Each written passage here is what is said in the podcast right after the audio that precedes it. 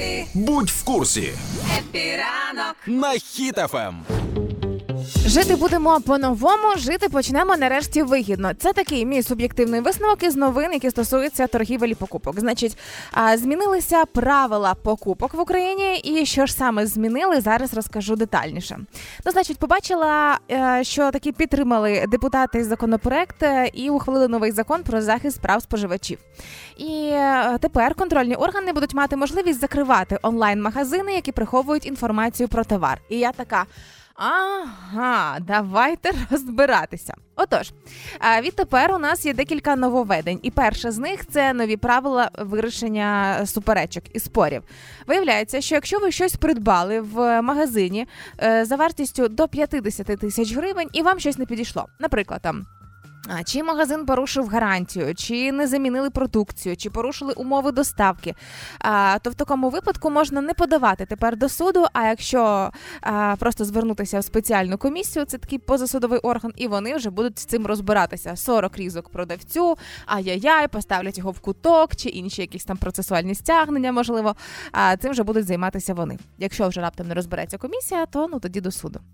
Наступне нововведення, і це мене прямо так ну м, змотивувало витрачати свої улюблені гроші. Ось так би я це назвала.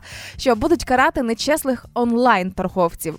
Думаю, що все ж таки акцент на онлайн, оскільки за законом нечесна торгівля забороняється. Це очевидно і прописано літерами на папері.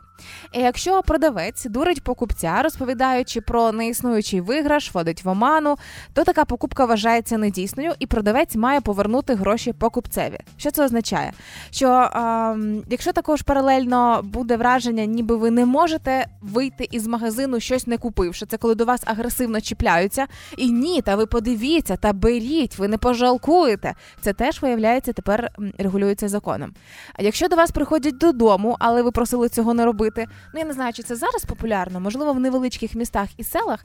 Але пам'ятаєш, Кузя, колись було популярно, коли приходили рюкзаки, продавали якісь штуки для прибирання, приходили в квартиру, виривали двері. Там подивіться, як воно витирає. Ось це теж тепер не можна. Якщо ви сказали, що більше не треба проходити, це означає, що не треба. Інакше пустите собаку, 40 різок, там і ось вся схема.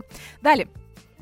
Вам мають повернути кошти за покупку, якщо а, вам постійно пишуть і дзвонять стосовно неї.